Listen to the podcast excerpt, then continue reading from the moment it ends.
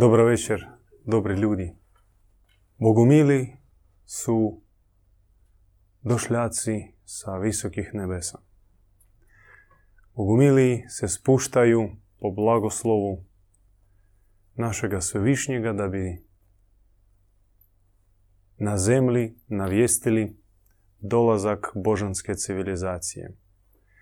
Civilizacije koja se oslanja na prethodne dobre, božje, pravedne civilizacije. Jedna od takvih i možda je najstarija bila Hiperboreja. I mit o Hiperboreje sačuvan je u mnoštvu naroda Europe i Azije.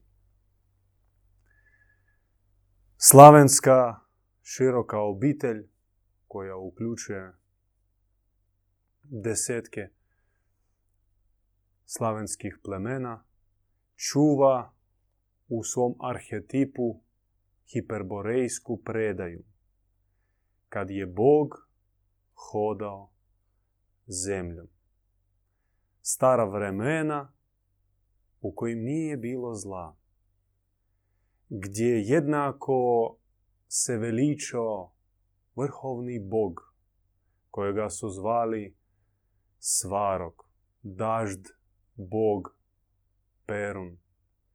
Ali isto tako se slavio i čovjek koji se smatrao savršenim stvorenjem prekrasnoga svevišnjega. Čovjek ni po čemu se nije razlikovao od božanstva. Toliko je bio plemenit, uzvišen, čist, dobar. Poznavao je univerzalne duhovne zakone i živio je u skladu s njima. Nije mu bilo poznato ni strah smrti, ni mržnja, ni osuda.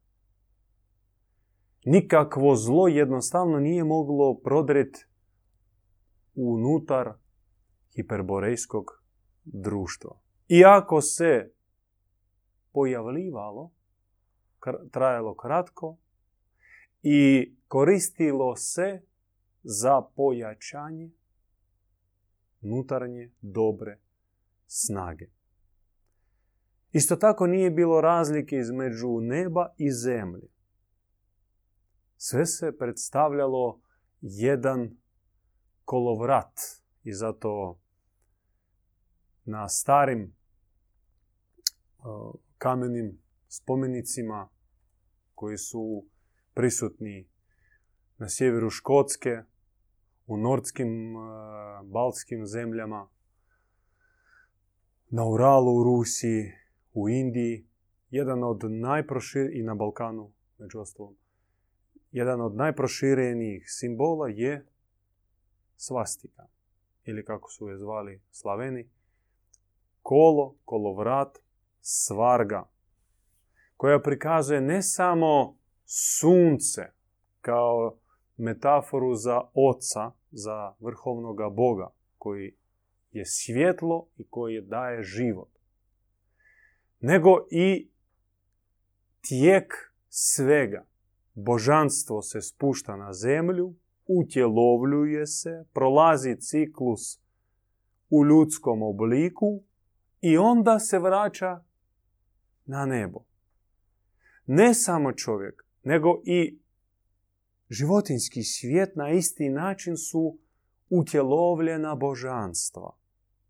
Ali i biljke, i ribice, i ptice, sve što nas okružuje,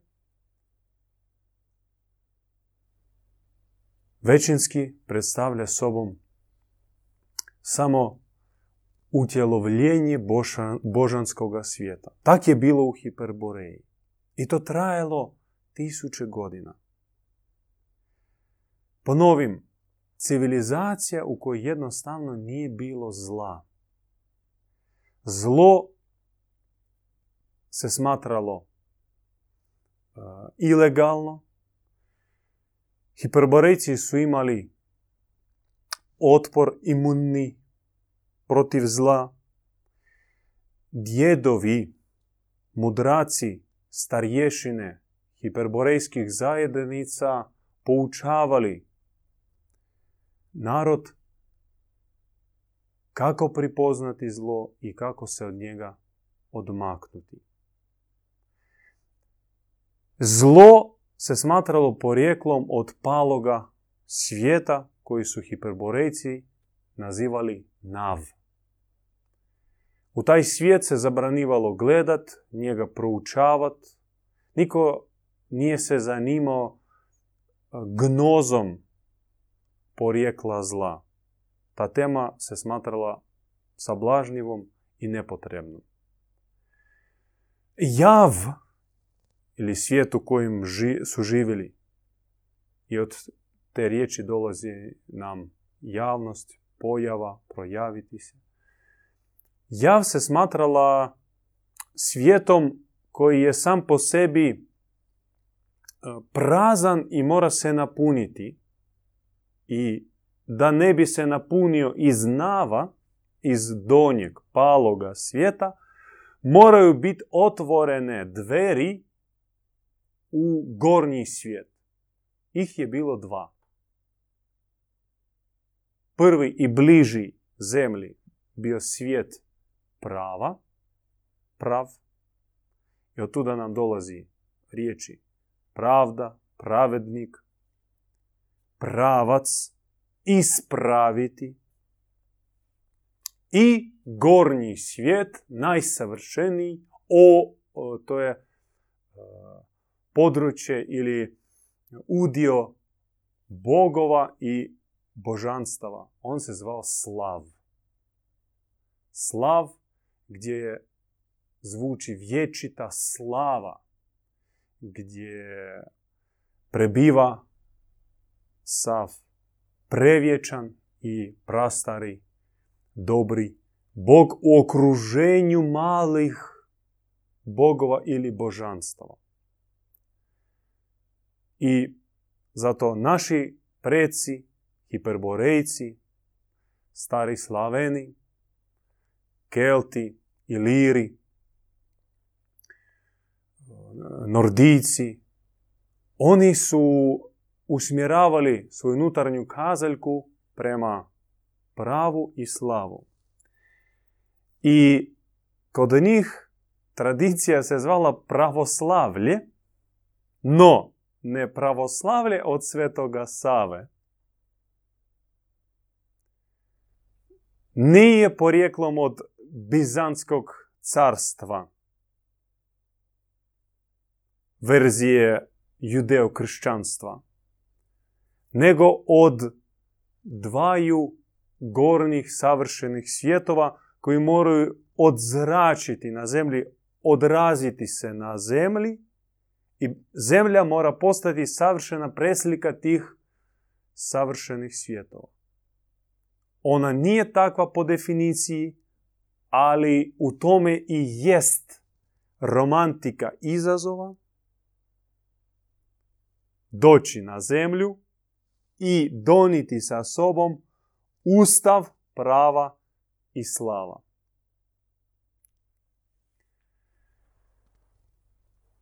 Pravoslavlje kao istočna verzija judeo-kršćanstva u stvari se prevodi kao ortodoksija, odnosno ispravna, ispravno učenje. Ortos sa grčkog znači ispravno, a doks, doksija znači e, učenje. I kada su prvi judeokršćanski, bizantijski popovi došli među Slavene, e, njima nije išla propovjet ortodoksije. I pošto Slaveni naši bili u veliko dobar pitom narod, oni nisu tjerali nikoga. Nikome nisu zabranivali. Riječ, navještaj, boravak Oni su bili dobrohotni. Ta riječ, nažalost, je skoro izumrla i ne koristi se previše u našem svakodnevnom životu. No ta riječ bila srž za poimanje naših predaka. Dobrohotnost. I za to se znalo posvuda, odakle bi došli neki gosti, posjetioci, hodočasnici, uvijek bi bili dočekani darežljivo, dobrohotno, toplo, što ostavljalo nesvakidašnji dojam. I tako su dali prostora i ovim obučenim uobičajeno u crno, sa crnim bradama, sa crnim križevima, da kažu šta, šta imaju. I ovi crni gavrani su to vješto iskoristili. Polako, polako su se infiltrirali unutar hiperborejske slavenske obitelji. Uglavnom, ša, šaputeći na uho knezu Banu, kako bi vredilo se nagnuti nad sili tadašnjem Bruselu ili Vašingtonu, Londonu ili Kremlju. Tadašnji centar sile bio Carigrad, Konstantinopol.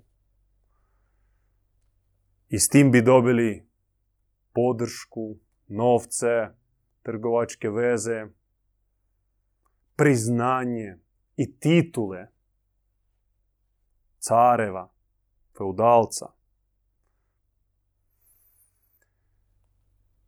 I nažalost su uspjeli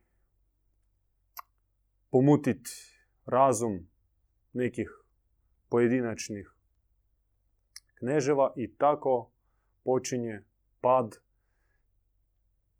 naše bliske hiperboreje, naše praslavenske domovine. Upliče se bratoubojstvo, mržnja, sumnja, svađe. Govorim o petom, šestom, sedmom stoljeću. Polako, polako i već do desetoga stoljeća slavenska jedna bašta, jedan vrt, vrtograd, grad vrt, koji nije poznavao ni granica, ni policije, ni carine, ni kontrole, ni porezne uprave, ni zatvora. Toga jednostavno nije bilo među Slavenima. Pretvara se u rasulu pustinju gdje svak mrzi drugog. I to traje dan danas, nažalost.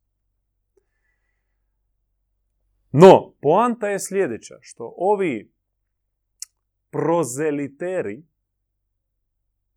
to jest navjestitelji, koji su doneli ortodoksiju judeo-kršćansku, vidjeli da im ne ide usmena, usmeno apostoliranje, usmena vijest. I zato išli nasilu. Lukavstvom, obmanom, kad su došli do vlasti, onda i vatrom i mačem. No, opet, koliko god su oni postavili centre kontrole i moći po staroslavenskim gradovima, izvan gradova to nikako nije moglo ići. Isto se događa i na području sjeveroistočnih Slavena, ali i na području južnih Slavena.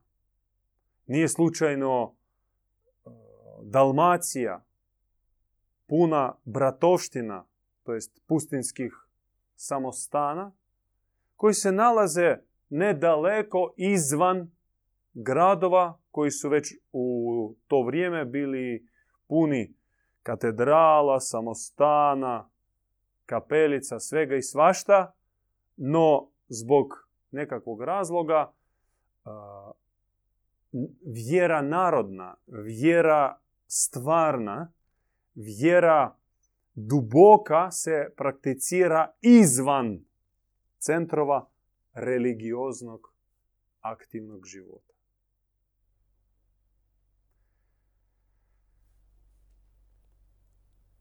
I onda su počeli prepisivati knjige.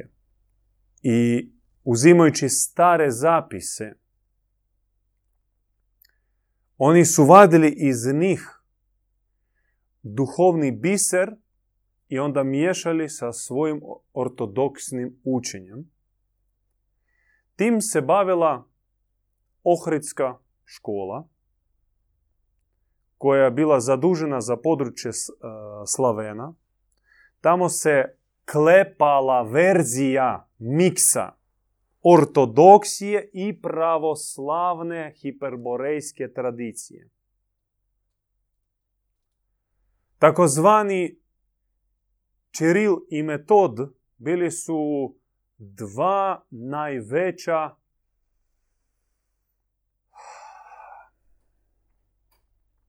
intelektualca toga razdoblja koji su izvršili veliko, veliko zlo. Oni su ortodoksirali, oni su judeo pokrstili, judaizirali preko judeokršćanstva veliki broj slavenskih naroda. I njihov posao se nastavio onda u Kijevu sa osnivanjem Kijevskog kolegija. Poslije njihovu posao preuzeli Isusovci. I to se nastavilo. Tako su kasnije nastale gimnazije, kolegije, fakulteti, akademije. I tako se tvorila, tvorio koncept već kasnije Moskva, treći Rim, kao nastavak Bizanskog carstva, tako je bio usvojen grb Bizanta, taj orao sa dvije glave, zadnje kraljeve, careve obitelji bizanske, paleolog. I ta ideja ortodoksiranja Slavena ili porimljanje, latinizaciju na zapadu, traje do naših dana. I sustavno se radi na brisanju arhetipa, čupanju korijenova koji nas vode u prastarinu, u našu originalnu domovinu, Hiperboreju. U svojim knjigama ortodoksi počeli izbacivati riječ ortodoksija i koristiti riječ pravoslavlje pošto ona se e, ona odazivala odjek u srcima ljudi, pošto u e, recimo tom centralno istočno slavenskom svijetu, e, pogotovo prav i slav, to su dvije riječi kao trigeri, kao nešto što dodiruje sam korijen arhetipa. U tome je dubina, u tome je starina, od tuda uvijek dolazilo dobro, mudro, svjetlo, vječno. I, tako koristići ovaj trik, u svim svojim bizantijskim knjigama, molitvama i Bibliji, na kraju krajeva, i učenju, oni su izbacivali riječ ortodoksos, ispravno učenje, i stavili riječ pravoslavlje.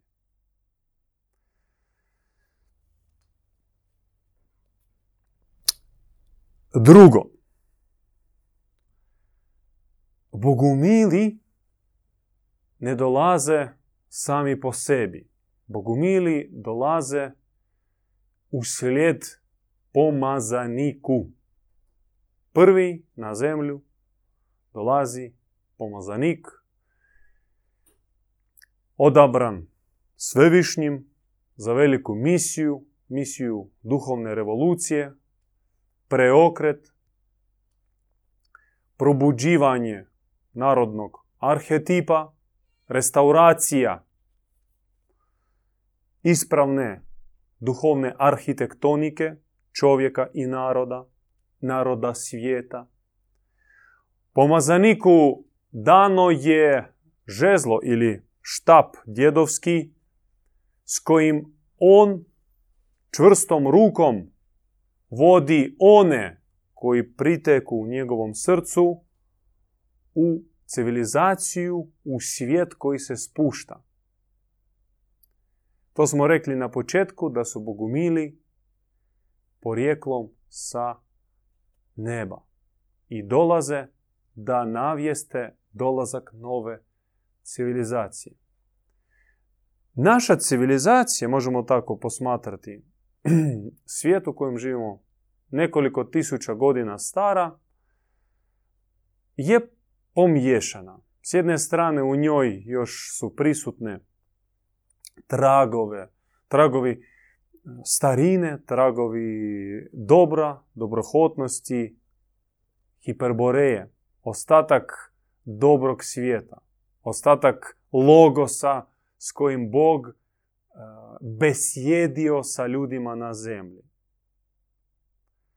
A s druge strane, ne, ne smijemo negirati koliko smo unazadili, koliko smo se pozlobili, koliko smo se zatvorili, materializirali, koliko smo otpali od neba, da danas molitva prosječnog vjernika, to je u stvari odašiljanje nekakvih signala u beskrajni svemir, svemir sa malom nadom da ćeš dobiti odgovor. Uglavnom, vjera se sakramentalizira, pretvara se u obred i veći dio vjernika, to priznaju čak i sami, sami vrh e, religiozne institucije, vjernici su od praznika do praznika. Jedva dođu par puta godišnje, jednom godišnje, mislim dolaze preko 60% vjernika. Govori se o apostasiji, to jest degradaciji, padu. Sve više i više nas obuzima svjetovan, materialistički, konzumeristički život.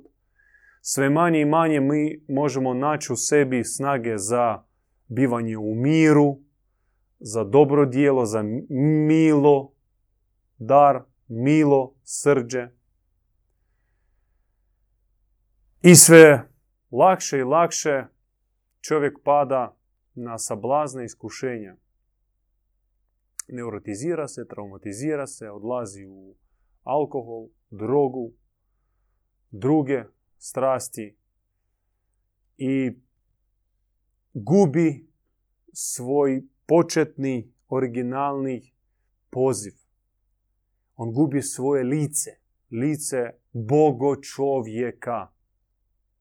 Kakav je on bio zamišljen, kakav je on boravio u Hiperboreji i donedavna u pojedinačnim bogumilskim duhovnim zajednicama, danas takve ljude sresti na cesti jako teško. Sjetimo se Diogena, atenskog, koji je sa svjetljivkom usred bijelog dana obilazio grad i njega su smatrali gradskom ludom. Šta radiš? Pitali su Diogena sa svjetiljkom usred bijelog dana. I on kaže, tražim čovjeka. Tražim čovjeka. Više od dvije tisuće godina prije, kad je veliki najveći pomazanik Hrestos došao na zemlju, dočekao isto. Naši veliki preci, Katari, Francuski, koji su ostvarili u, na malom području nevjerojatnu civilizaciju, civilizaciju pjesnika, civilizaciju e, umjetnika, dobrih ljudi, izvanredne demokracije, ali one stvarne, gdje se čuje glas svakoga, ali glas svakoga je ispunjen mudrosti i znanja. I kako je završila? Papa, Inočent treći, je poslao križare i kad su ga pitali kako da razlikujemo ko je katara, ko je naš katolik, on je rekao tamanite ih sve. Bog će pripoznati svoje. I tako završila i bogomilska, balkanska, lijepa priča. No ona nikada nije stala. Uvijek bi se pojavljivala klica. Kada se ugasio bogomilsko, bogomilska vatrova na Balkanu, onda klica se pojavila na sjeveru, u području Novgorodske republike, kasnije na Volgu, na Ural, Sibir, tamo su se pojavili kristovjerci, duhoborci, koji su promijenili doslovno Lava Nikolajevića Tolstojeva, koji već napisao dva svoja remek dijela, Anu Kareninu i Rat i mir, i u, već u zrelim, zreloj dobi upoznava zajednicu duhoboraca, um, čiji je djed bio mladi Petar Verigin i tada je bio u zatvoru u Moskvi, Butirskom zatvoru. I Lav Tolstoj počinje s njim dopisivanje. I već od samog dopisivanja sa Petrom Veriginim, dobivajući neke dobre poruke, blage i nježne, od Petra, Lav Tolstoj se preobražava. I to svjedoči u pismu svom sugovorniku. I toliko ga potakla ta zajednica duhoboraca da njemu bio žao što su toliko prognani, da ih crkva ne pušta na miru, da ih stalno žele e, strpati po zatvorima, rasturati, uništiti, zabranju im se okupljati, tjeru ih na za, e, za Kavkaz tamo u Azerbajdžan. Ne daju im jednostavno mira i spokoja. On je angažirao svoje prijatelje, skupili su novac, platili četiri broda, osobno vodio pregovore sa engleskim kvekarima da izlobiraju kod kralja da im e, dozvole selitbu u Britansku Kolumbiju u Kanadu. I deset tisuća duhoboraca odlazi iz svoje domovine tražiti sreće na daljem, daljem, daljem, najdaljem zapadu.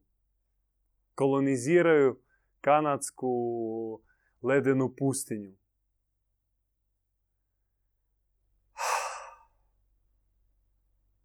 Tužna je priča, ali istovremeno nadahnjuća, pošto ponovim, klica uvijek se pojavi. Toliko snažno tlo hiperboreje, arhetipa, da nikakav beton,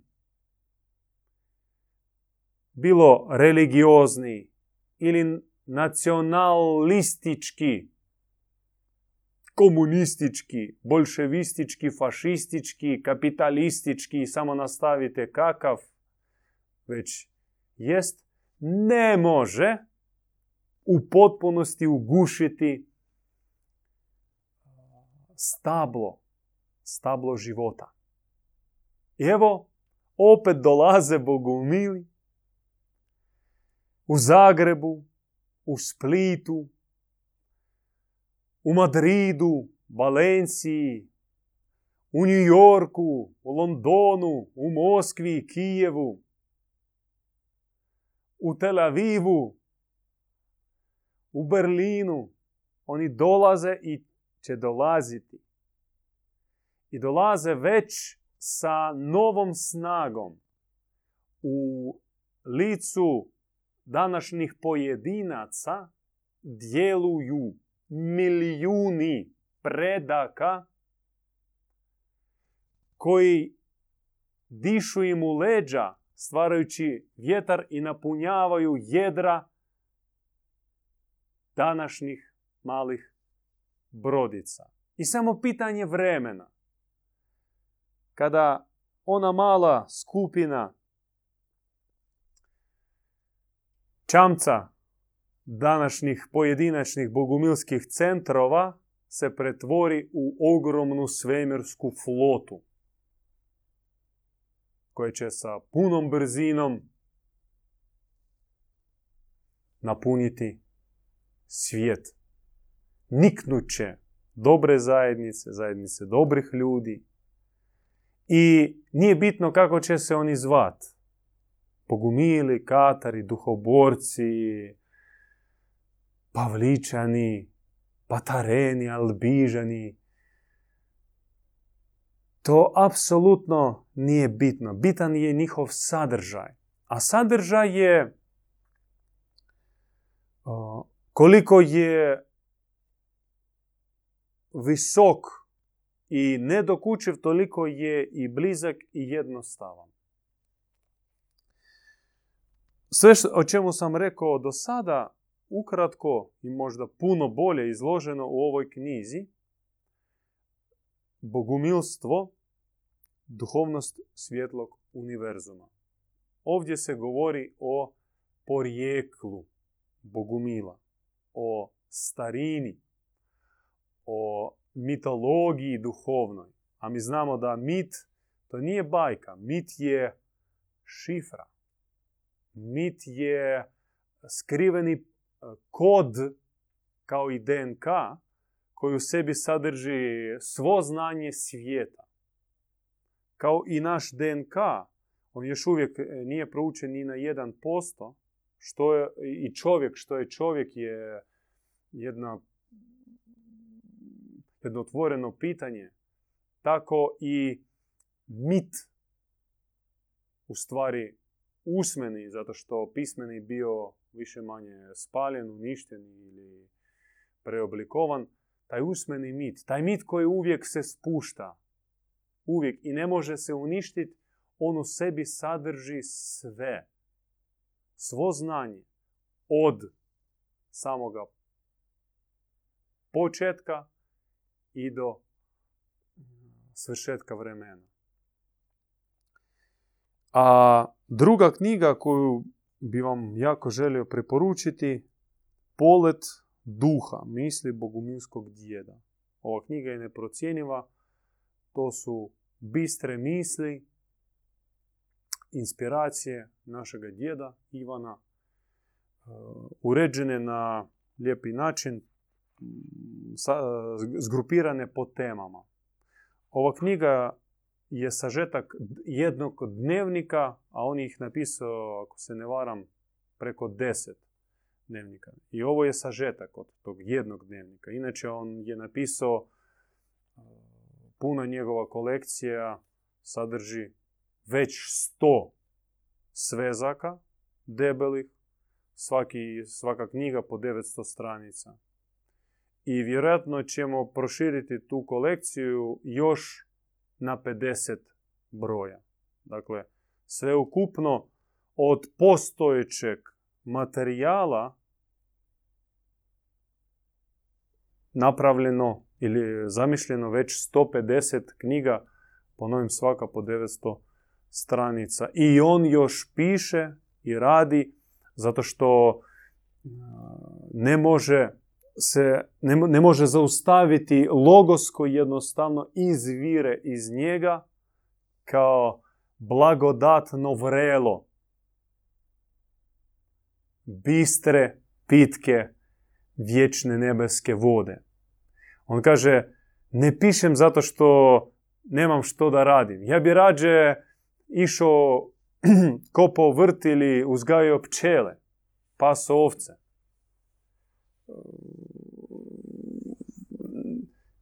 Nije da to moj neki specijalni gušt ili da jednostavno to volim. Ne. Kaže, ja pišem zato što ne mogu, a da ne pišem. Mene preispunjava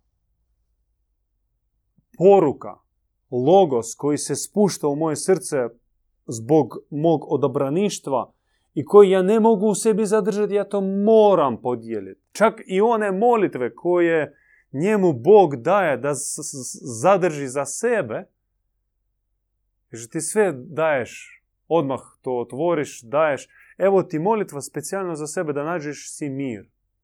I tako njemu u stvari preko velike majke, boginje majke, majke Božje, dala se molitva Ave Marija, premio mirisna djeva.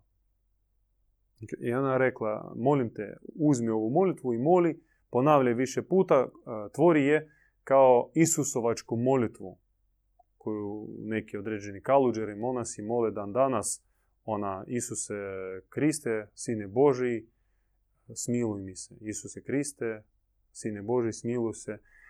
I kaluđeri, monasi na Atosu i mnogim tim samostanima mole cijeli dan, godinama tu molitvu i postižu određeni stupanj prosvjetljenja, barem smirenja.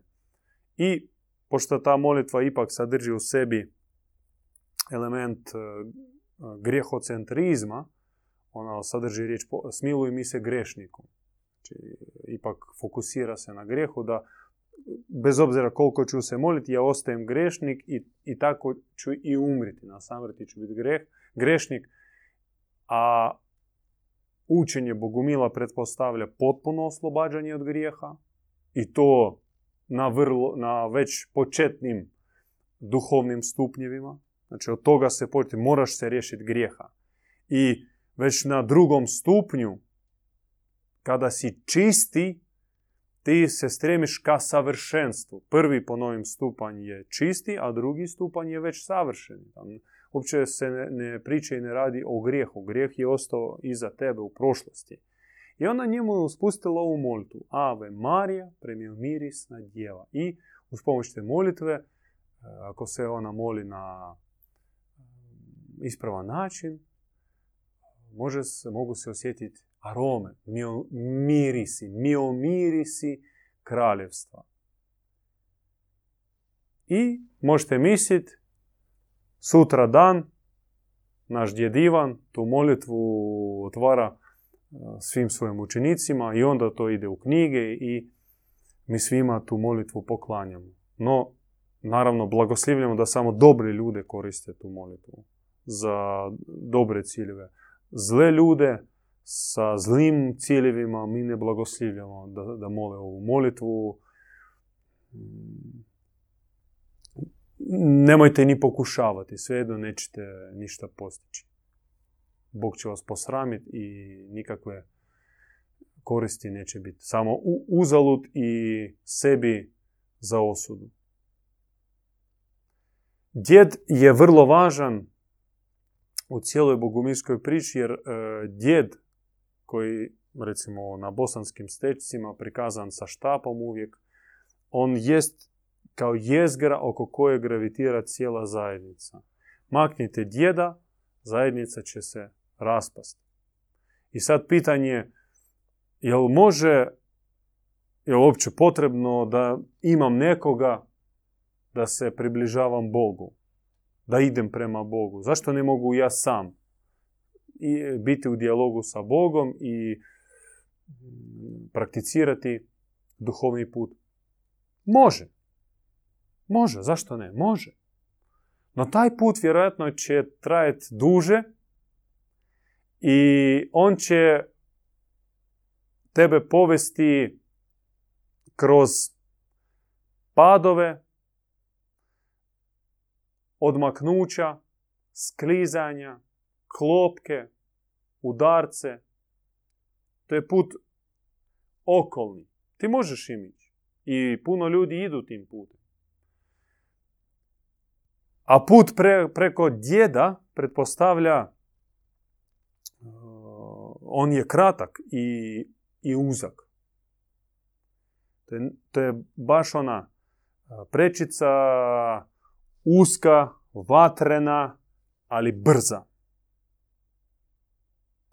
Zato što djet služi kao etalon prosvjetljenoga, etalon poboženoga čovjeka. Poboženi znači čovjek koji se vratio u svoje prvo početno božansko stanje. Znači, kod njega božanski um, božanski pogled, božanski sluh, božanske riječi, božansko srce koje ispunjeno božanskih crta, miline, milosrđa, darežljivosti, praštanja, strpljenja, čega nam fali. Mi imamo to u određenim količinama i to je zato što mi smo bili bogoljudi i ostajemo na svojoj dubini bogoljudi. No, na površini mi nismo. Na površini smo se pomiješali i čak i u, i u nekim neka dobra dijela često se onda mijenjaju suprotnim. Djet, to je taj etalon na koji narihtavaš svoju kazaljku i onda ti lakše izbjeći tih padova, sklizanja, klopki i ostaloga. Još je treće u cjelokupnoj bogumilskoj predaji bitna majka. Velika majka, Magda Mater, koji je boginja, koji je drugo lice u Bogu. Poslije oca ili po, e, zajedno sa ocem postoji majka. Majka koja u sebi sadrži sve iste crte oca, ali sa nijancom majčinstva. Oni se ne razlikuju puno, no postoje male sitne, ali bitne razlike koje zapravo i stvaraju kompletnost Boga i svega što je stvoreno ili ti nastalo od Boga. I tako u svakom čovjeku postoji po originalnom stvorenju priroda Boga Oca i Boga Majke. I kako u praksi to funkcionira? Muškarac,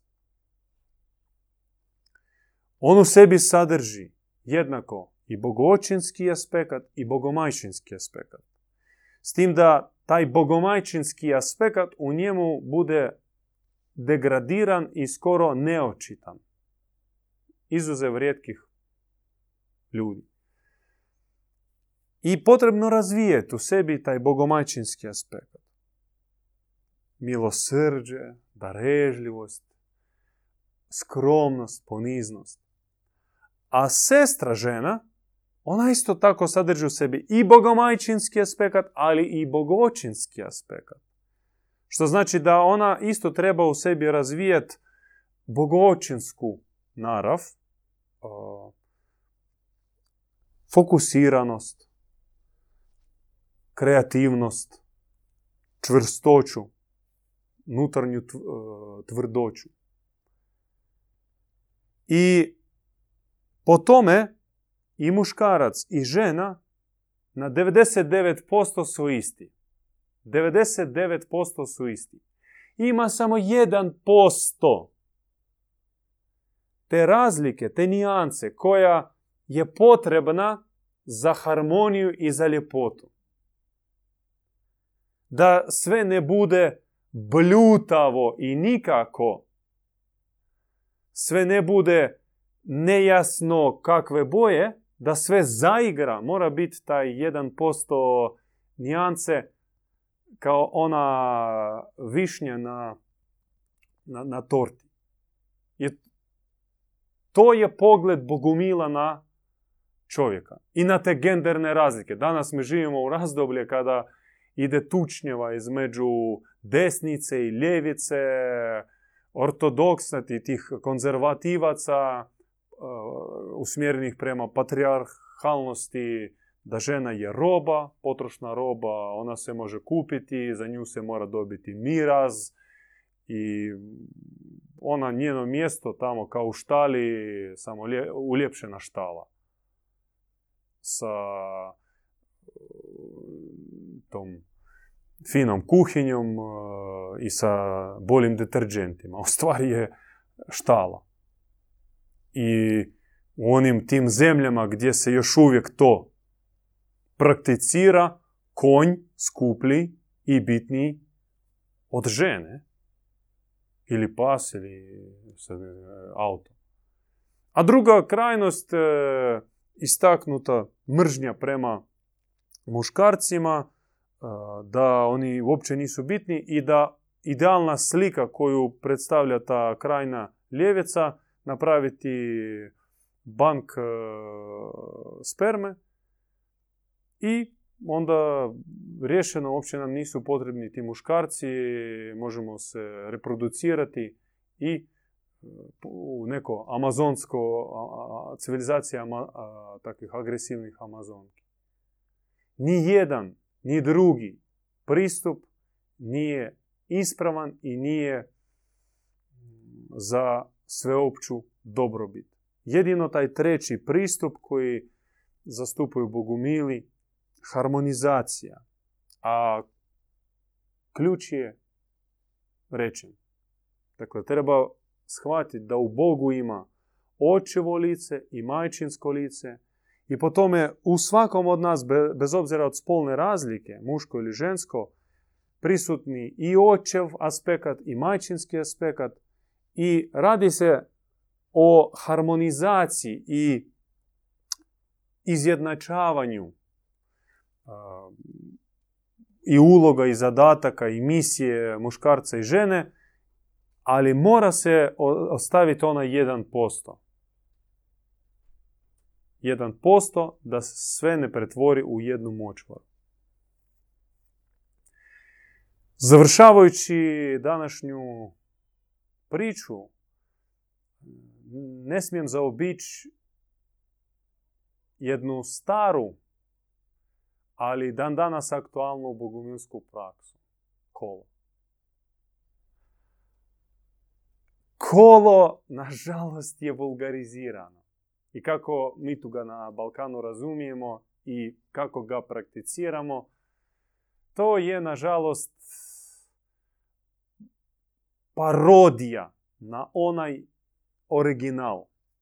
Jest to neka, neki pokušaj e, druženja i razigravanja, ali na krivim temeljima. I zato mora se napuniti rakijom, mora se upaliti niskofrekventna glazba koja probuđuje životinsku narav i onda na temelju toga u tom nekakvom eksplodivnom, u eksplodivnoj smjesi goriva zaigra se kolo. Originalno kolo je bilo sakramentalno. Kolo se pripremalo i dolazilo kao na susret s Bogom. S bogovima. Jer su braći i sestre posmatrali kao živa božanstva. I primiti brata, odnosno sestru za ruku, pretpostavljalo sjedinjenje Boga s Bogom pretakanje iz jedne srdačne posude u drugu. A kolo bi postajalo preslika svemirskog kola. Znači, počevši od zemlje, polako, polako, polako se razigravalo kolo i ono se uznosilo gore, transidentiralo i uključivalo se u neprestano svemirsko kolo koje nikada se ne zaustavlja. U tom kolu, u centru toga kola je otac i majka koji vode kolo. Onda oko njih božanstva ili e, najsavršenije njihova djeca koja može izdržati vatru koja izbije iz srca oca i majke. I onda anđeoski svijet, pa onda e, dobre galaksije, savršeniji, fini od nas. Ali i zemlja ni uključeni u jedno od kola. Tam ima i još drugih kola, još možda manje svjetlijih svjetova od nas s vama. Ali to sve uvijek traje, neprestano. I uh, kolo čovjeka mijenjalo. Već u kasnim vremenima, kad govorimo o 18. 19. stoljeću, kolo prakticiralo se potajno, pošto na njega stajala zabrana od strane religiozne institucije, to se smatralo hereza, sektaštvo. Takve kuće ili hiže i gdje su se okupljali bogumili radi zaigravanja kola tražili i kad bi našli, onda bi sve priveli. Naravno, djed, odnosno bakica te zajednice, tako su zvali, po tako, tako imeno bilo, ili Krist, odnosno Bogorodica, bi sigurno završili u logoru, dobili bi 15, 20 ili više godina sibirskog logora. A ostalima bi, ili bi ih stavili na listu, ili ako aktivni, isto bi poslali u zatvor.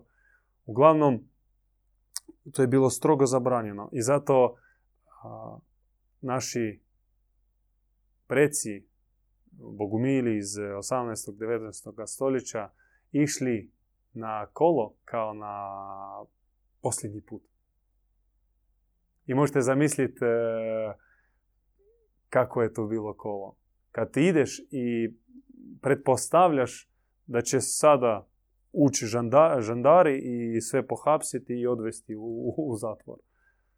Ortodoksija se bazira na principu stabilizacije, znači sve mora se fundamentalizirati, fundament, fundament, dogma, fundament i zato one klupe ili nepomičnost i ti čim uđeš u crku ili hram, odmah ti sa strane priđe baka mrkog odraza obučena u crno i onda nešto tebi tamo kaže nemoj ovo, nemoj ovo, stani tu, pokret krivi radiš, uopće ne, ne smiješ hodat, stoj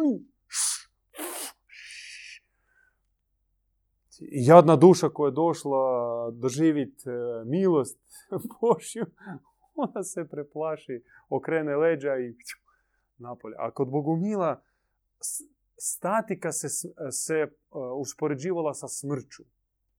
Što je statično, to, je, to vodi ka smrti. Sjediti ili stajati, to, to sigurno vodi e, prema smrti. To danas liječnici vam kažu. Da čovjek dokle god kreće, on će i živiti. I starac u 90 ili 100 godina, ako on kreće, on će možda i 120 živiti. Ali isto tako u 40 godina ako izgubi volju za život i samo sjedi ili leži, gotovo. Samo pitanje kad će doći taj neki slom. I zato kolo se vraća. Kolo se, ako mogu tako reći, ple, plemenizira. Znači, oplemenjuje se. Vraćaju se temeli kola i priprema, obavezna priprema za ulazak u kolo. Ne možeš nečisti, e, prljav ući u kolo. Prvo ti možeš, moraš e, potražiti onoga koji je čisti, već vidiš da je čisti, doći i zatražiti od njega pomoć, e, brate, sestro, majko, oče. Pomozi mi da skinem ovu prljavštinu, ja želim ući čisti, ja, mora, ja želim se okupati. Onda duša ide se okupati i svetom vodom, ali i suzama iznutra, oprati se od sve prljavštine, obuči se lijepo, najprije duhovno se lijepo obući. a tek onda vanjski u lijepe odjeće, košulju i ulazi u kolo. I kad uđe, nek ne, nikada ne izađe. I u pomoć kola može se iscijeliti, može se prosvjetljiti. Bogomili naši stari govorili djedovi da na, u kolu se, bogomilskom svetom kolu, za igravanju kola, se mora obavezno znojiti. I čim više se znojiš, tim bolje. Zašto? Zato što sa znojem oni su učili tijelo naše izbacuje takozvani bludni sok. Oni su učili da zbog našeg života, zbog bluda, mi smo se napunili tim bludom i bez obzira jel mi sada aktivno u tome živimo ili ne, taj bludni sok proniče naše tijelo i on mora izaći. Izlazi on sa znojem i kroz fizički rad, ali i kroz e, kolo. I zato mijenjali po dvije, tri košulje za vrijeme e, okupljanja. To doslovno si mogao iscijediti. Izbacivali bludni sok i onda umjesto tog bludnog soka, tijelo kad se isuši, ono može primiti vatru duha. Znate da močva, na močvari ništa neće rasti. Najbolje biljke, naj, najbolje sjeme posadi u močvarno tlo, ono će uginuti. Takva je sredina. Zato se močvara prije mora što? Isušiti. I, ali kad se isuši, onda nema boljeg e, podlige za novi život. Nema bolje. To samo onako baci sjeme i zrasti će džungla. I to poljoprivrednici znaju i koriste. I isto, isto apsolutno i za ljudsko tijelo. Pošto naši preci uh, bili povezani i sa prirodom, ali i sa, poljopriv, sa prirodom i sa poljoprivredom, za njih zemlja i zemlja, baš tlo smatralo se svetim i tako su pristupali i često u svojoj teologiji, u svojem duhovnom riječniku koristili te, ajmo reći, agrikulturne termine i objašnjenja. Dakle, isušavanjem, isušavanjem tijela od smradnih bludnih sokova mi naše tijelo pretvaramo, e, e, činimo pogodnim za izrastanje onoga sjemena koji ćemo primiti od da, novog života. One vrijednosti dobra, dobrohotnosti, darežljivosti, milostivosti, širine, će moći izrasti samo na suhom tlu. To je suhom uh, i plodnom. I dokle god mi tamo opet vlažimo nepotrebnim iskušenjima, nikako dobro u nama ne može uh, zaživiti trajno. Da, kao na trzaj oče, ali da to ostane, opstane kontinuirano, vjerojatno ne. Vjerojatno da neće. I pozivamo vas doživjeti bogumilsko kolo. Ako želite, pridružite se, prođite pripremu, potražite e, neke upute kako se pripremiti za bogumilsko kolo, možda otići okupati se više puta na sveti izvor, neku katarzu proći, neko unutarnje kajanje, uvidjeti neke te tu močvaru baš je osjetiti, doživjeti i očistiti se, ući u kolo i izaći preobražen iz tog kola. I onda bogumili žive od kola do kola. Kad završi kola jedva čekaju sljedećeg okupljanja. Obično se okupljamo nedjeljom ujutro iz praktičnih razloga. I onda bogumilski brat, odnosno sestra, žive od nedelje do nedelje.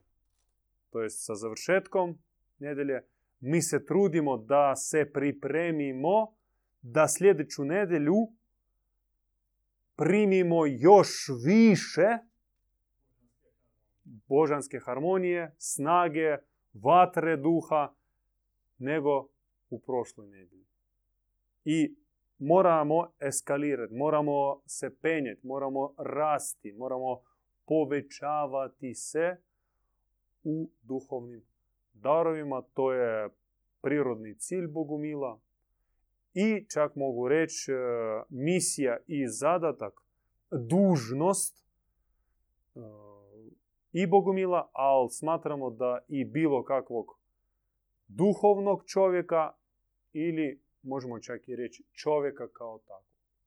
Zna se, e, stara izreka kaže da samo da ostaneš čovjek, moraš stalno činiti napor. A ako želiš biti duhovan čovjek, onda moraš činiti nad napor.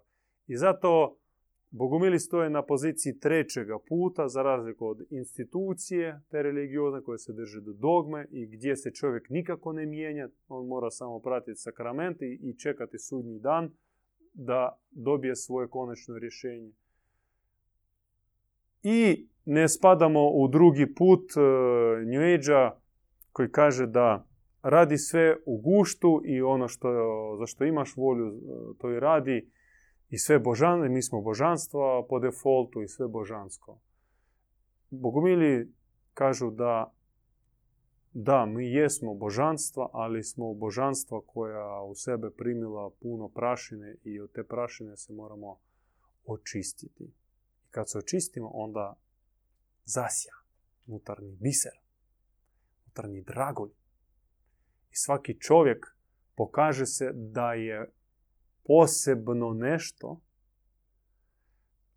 jedna kockica u cjelokupnoj mozaici slike Božjega stvorenja. Svaki je poseban, neprocjeniv, ali svaki ne može i ne stvara vrijednost samo po sebi, sve dokle on nije stavljen u cjelokupnu sliku. I zato svaki pojedinac koji je prekrasan, koji je potencijalan, koji u sebi sadrži blago, će se realizirati i zaigrati, za, zablistati samo u zajedništvu. Apsolutno. Kad smo zajedno, onda tek onda postajemo ono što, za što smo smišljeni i, i stvoreni. I to je božanski duhovni paradoks, što koliko god smo mi uh, individualno nadareni, uh,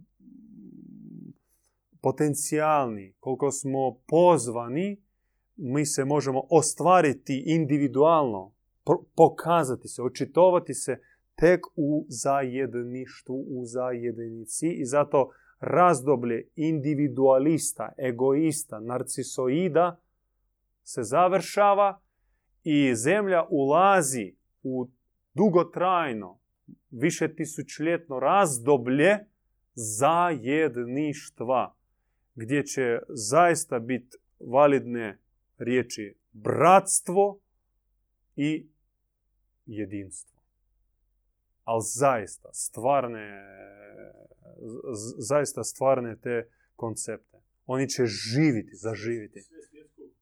Apsolutno, sve svjetsko kolo i pozivamo vas, dobrodošli, bujrum, pridružite se ili pozovite nas da se vama pridružimo rado.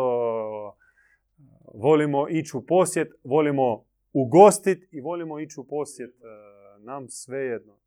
Mi nemamo nekih predrasuda što se tiče drugih duhovnih zajednica. Mi smatramo da vrijeme neke e, svoje e, siteničavosti, konkurencije, natjecanja, uspoređivanja je prošlo. Vrijeme je uzajemnog obogaćivanja. Zato ako želite, dođite i obogatite se od nas. Ili ako želite nas sa nečem obogatiti, pozovite, mi ćemo rado doći kod vas u goste. Ako ima bujruma, zašto ne? Mir nek bude s vama.